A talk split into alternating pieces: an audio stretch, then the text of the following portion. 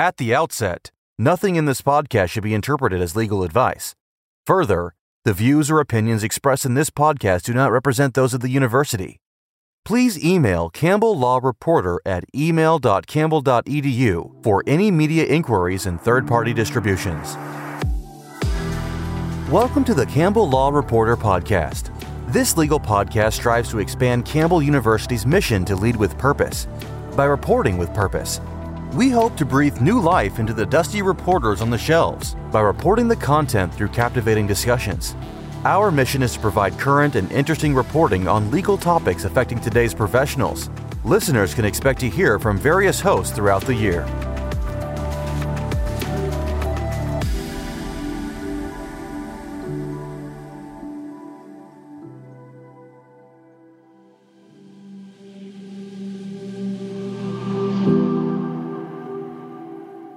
Thanks for joining us for another episode of the Campbell Law Reporter. My name is Hunter Cole, and in this episode, I sit down with Campbell Law professor Lucas Osborne. In light of the recent release of Professor Osborne's groundbreaking book on 3D printing and intellectual property, we talk about the process of writing a book and about some of the substantive issues his book seeks to address. Whether you are considering writing a book or interested in the field of intellectual property, my discussion with Professor Osborne provides great advice in both aspects. Welcome, Professor Osborne. Thank you very much. I want to start by talking about just the book writing process in general and then get into kind of a substantive discussion after that. What gave you the idea or kind of prompted you to write this book? So, I had been doing research on 3D printing and IP and had written two or three articles about it. And actually, one of my mentors at another school who's an IP professor suggested early on when I was working on my very first project that, hey, you could eventually spin this out and create a book out of it.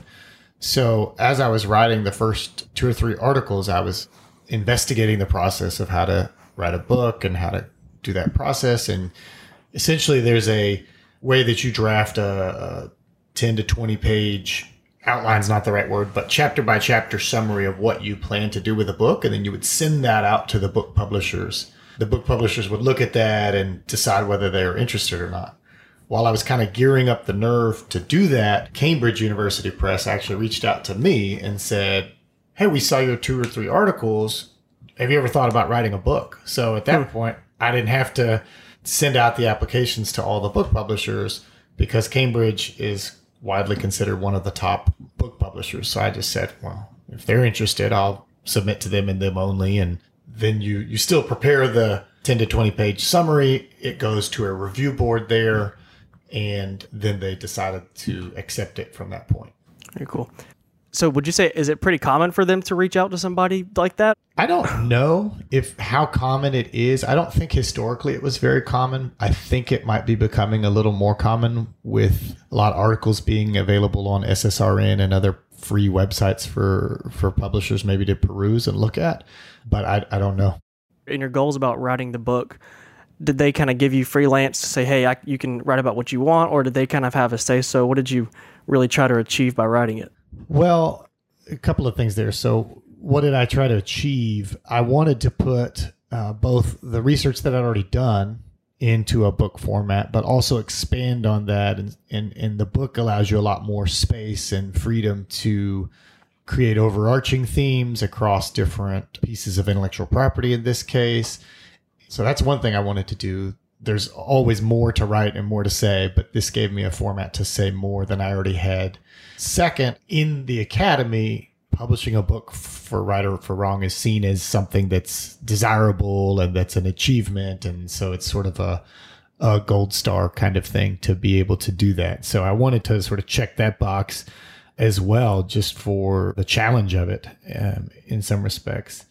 And then as far as what the publisher said needed to be in it or not in it, I was somewhat constrained by the application that I sent in by that chapter outlines. Now, I didn't have to stay by that and did not stay by that word for word, but thematically and topically and, and theoretically, that's all what guided the process.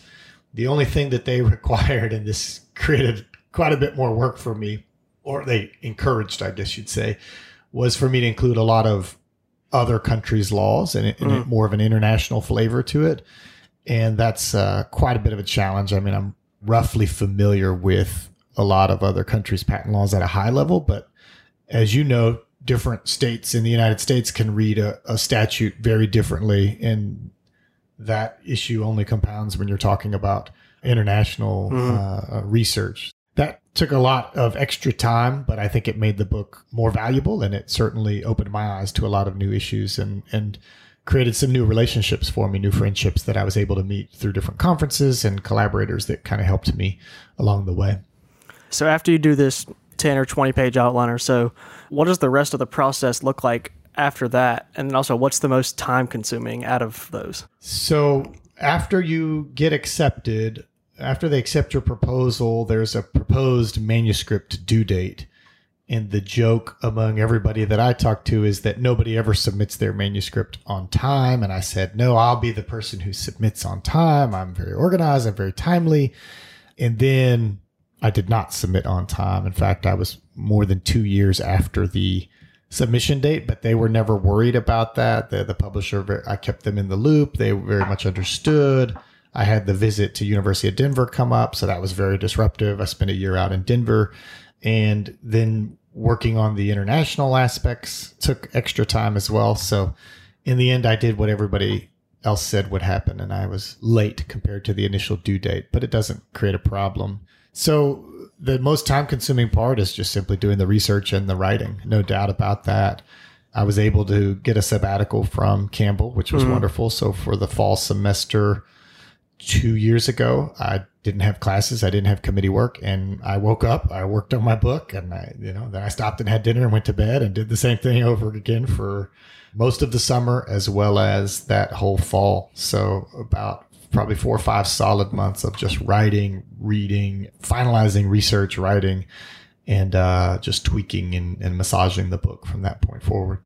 So do you think that you would have wrote the book or been able to if you were working at somewhere else like a like a law firm or how did being a professor kind of provide you the flexibility to do that? Yes i could not. There may be people out there who can but i need close to eight hours of sleep a night. So there's no way i could do something like this if i were at a law firm especially the international research aspect. I mean you really did have to discover research and teach yourself a lot of new law in a very short amount of time. I mean, four or five months sounds like a lot of time until you're trying to figure out what the English mean by this word or what the Germans mean by the German version of translated into this English word. And so it's quite challenging. I can imagine even more so with intellectual property that's that's more challenging. What was your most favorite and least favorite part of just the whole writing process in general? I think the the most fun was doing the research as well as having the collaboration with so many people. So in a book like this, I mean, there's a bunch of people that I thank in the book because the the academic community is is full of a lot of wonderful people who are very helpful. We read each other's work, we comment on each other's work, and, and not in the sense of proofreading that you have a typo here or there, but simply, have you thought about this? Have you seen this case? What about this counter argument? You know, all of those sorts of collaborations and being able to do that both with colleagues and friends here in the United States and then making friendships and collaborating with people in Japan and in Europe and Canada was was really really fun and really really enlightening. So I saw in your in your author's comments actually you thanked a couple of law students as well. How much did they contribute and how would if a law student wanted to help a professor or how did you pick those students or did they find you? So the law students were wonderfully helpful. And for this particular work and the the stage that I was at, the law students helped me in this case primarily with footnoting. So these were not students who had taken intellectual property, let's say, or especially not experts necessarily in patent or or anything that this book covered. They helped me with you asked me the least favorite and I never answered. The answer is the footnoting. Yeah. Uh, it's just like when you're writing a law review article that is the very tedious part. And these students helped me tremendously because they were on law review. They understood the format that needed to be done.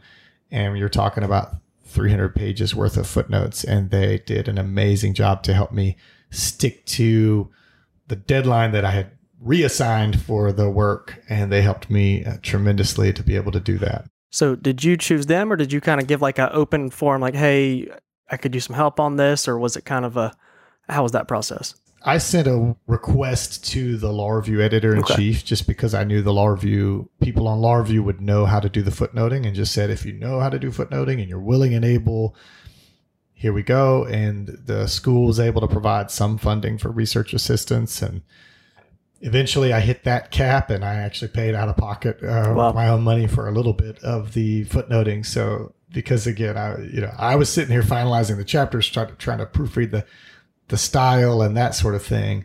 And was very happy to have other people help with the more tedious parts. So, kind of based off of that, I know you said it was some of the deadlines were a little difficult to meet. What was something unexpected that happened or that took you a lot longer than you expected? A couple of things. I, again, I, it's it's a broad answer, but the international law, I can't overstate how much. When the when they asked me to do that, I said, "Yeah, that's a great idea. I'll definitely do that."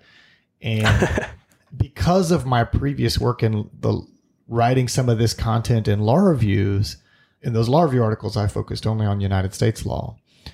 I could have written most of this book in a matter of a month or two because of that previous research and then just updating it and incorporating uh, some new things. But the other four months were spent primarily on the international stuff. And it takes you, you know, sometimes you have to read a hundred pages about a particular foreign case or or what have you to make one paragraph in a book because you as you know i mean you don't want to get And we think writing papers is bad. Yeah, right? I mean, yeah. you don't want to Right. you you want to make a point, but you need to make sure that you're making it right. You can't just check what one person said in Germany. You've got to check to make sure you- you've got to read the case. You got to find an English translation. You've got to think about it, research all around that to make sure that the point you're making is is actually made by that particular case or that particular law. So that was very challenging. Yeah. Well, I, I think the research you did is clearly, I mean, proven. So, I kind of want to move on just a little bit. And I read some of the comments and the reviews that a lot of other professionals made about the book. And they said it's well regarded for its novel ideas and its first of its kind writing and things like that. So, what advice would you give to other legal professionals, and maybe not just other professors who are considering writing a book? If you're a practicing lawyer and you don't have a lot of free time, I would say, you know, be careful what you bite off because you want to find something that's manageable. But there's a lot of practicing lawyers that do like to write and they are able to write law review articles, for instance, which is an amazing accomplishment for an attorney who's engaged in the full time practice of law.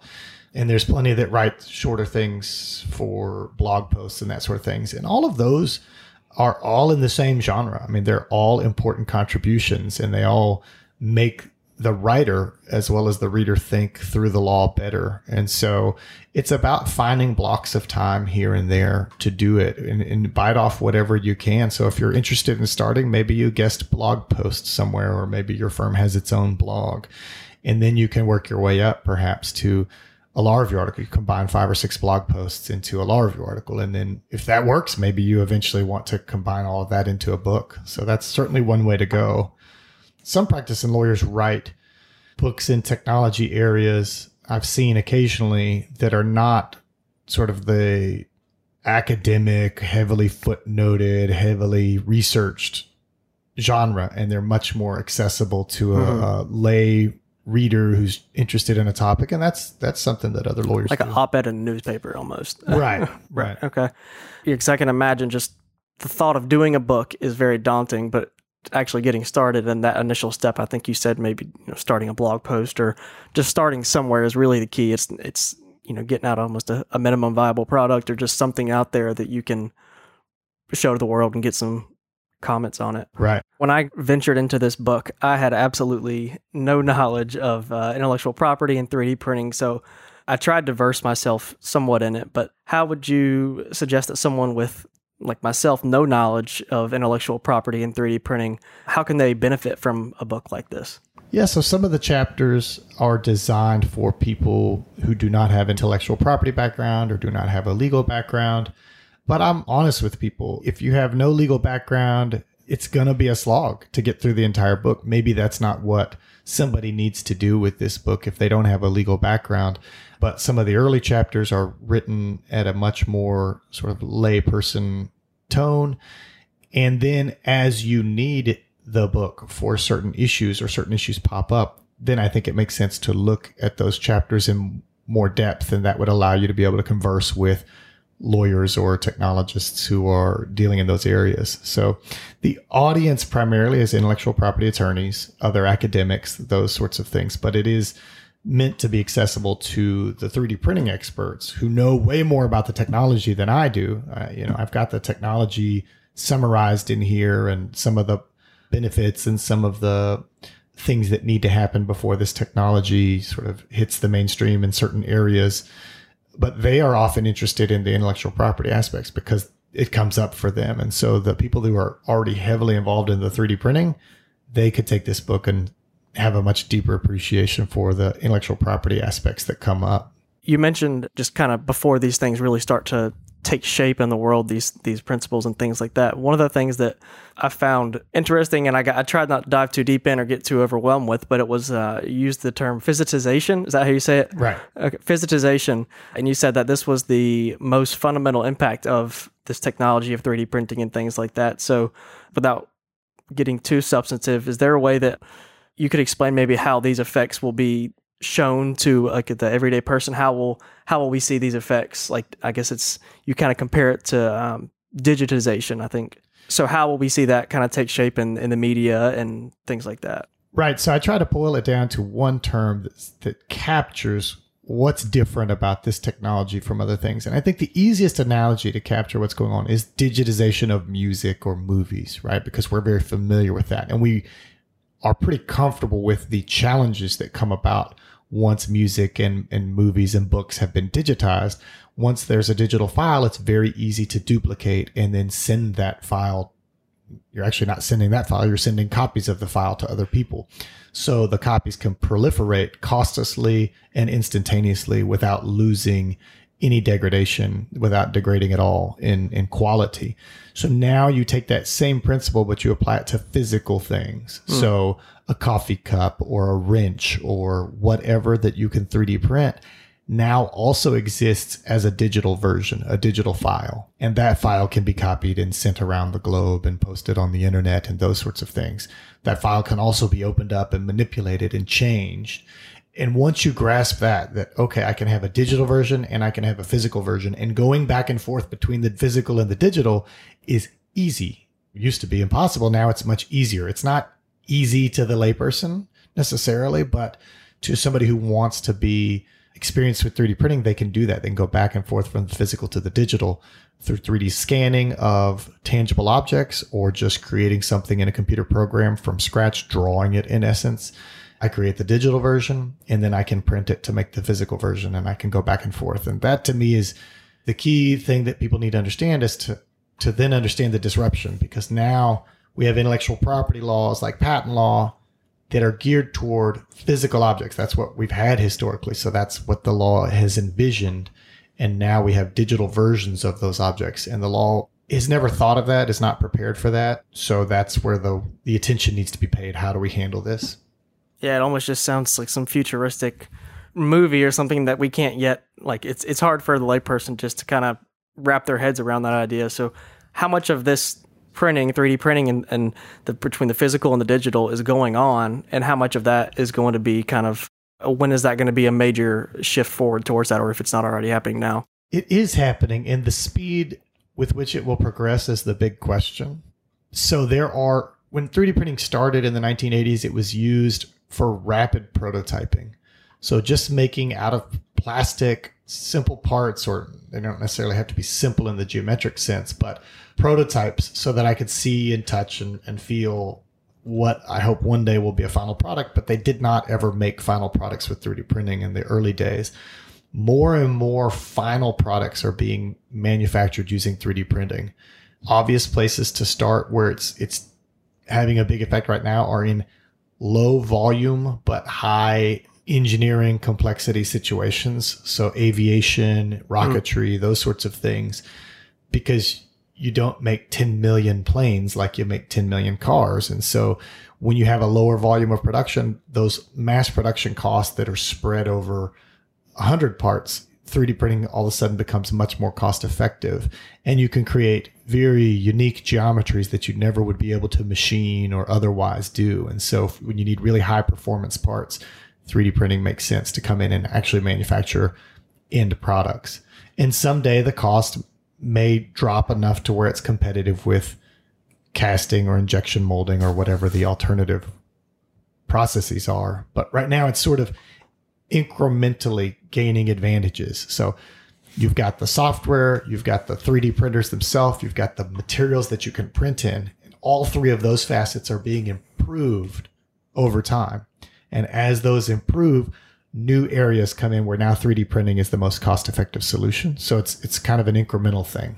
And so I see this as a very almost niche area, and I can imagine the amount of math and engineering and science it takes to get into an area like this. So how much background knowledge i mean i guess i can see this being a very complicated area for for lawyers just because of the the science you have to understand not only the science but then how that applies to the law so i guess could you just touch on that a little bit or how how a lawyer could even get that background knowledge or they have to have some kind of previous experience with that i don't think it's that challenging for an attorney to get into the basics of this so in the end you're still manufacturing physical products and those physical products are going to be covered by the law in the same way, regardless if they're 3D printed or injection molded or however they're manufactured. So in that sense, there's no magic or, or confusion there.